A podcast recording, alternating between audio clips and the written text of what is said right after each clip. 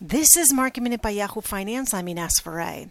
The 10 year T note is up to 1.735%. That's putting pressure on technology stocks. That's why we're seeing the NASDAQ down more than 1% today, while the Dow is in green territory. The S&P 500 is in the red.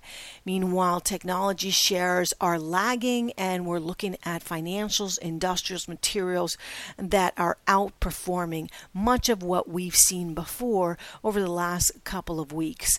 Lordstown Motors shares are falling. They've fallen as much as 12% after the company confirmed that the SEC is looking into the electric vehicle truck startup.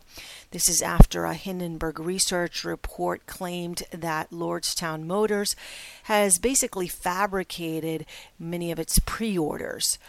Looking at some other stocks that are moving, Dollar General shares are under pressure after a mixed earnings report.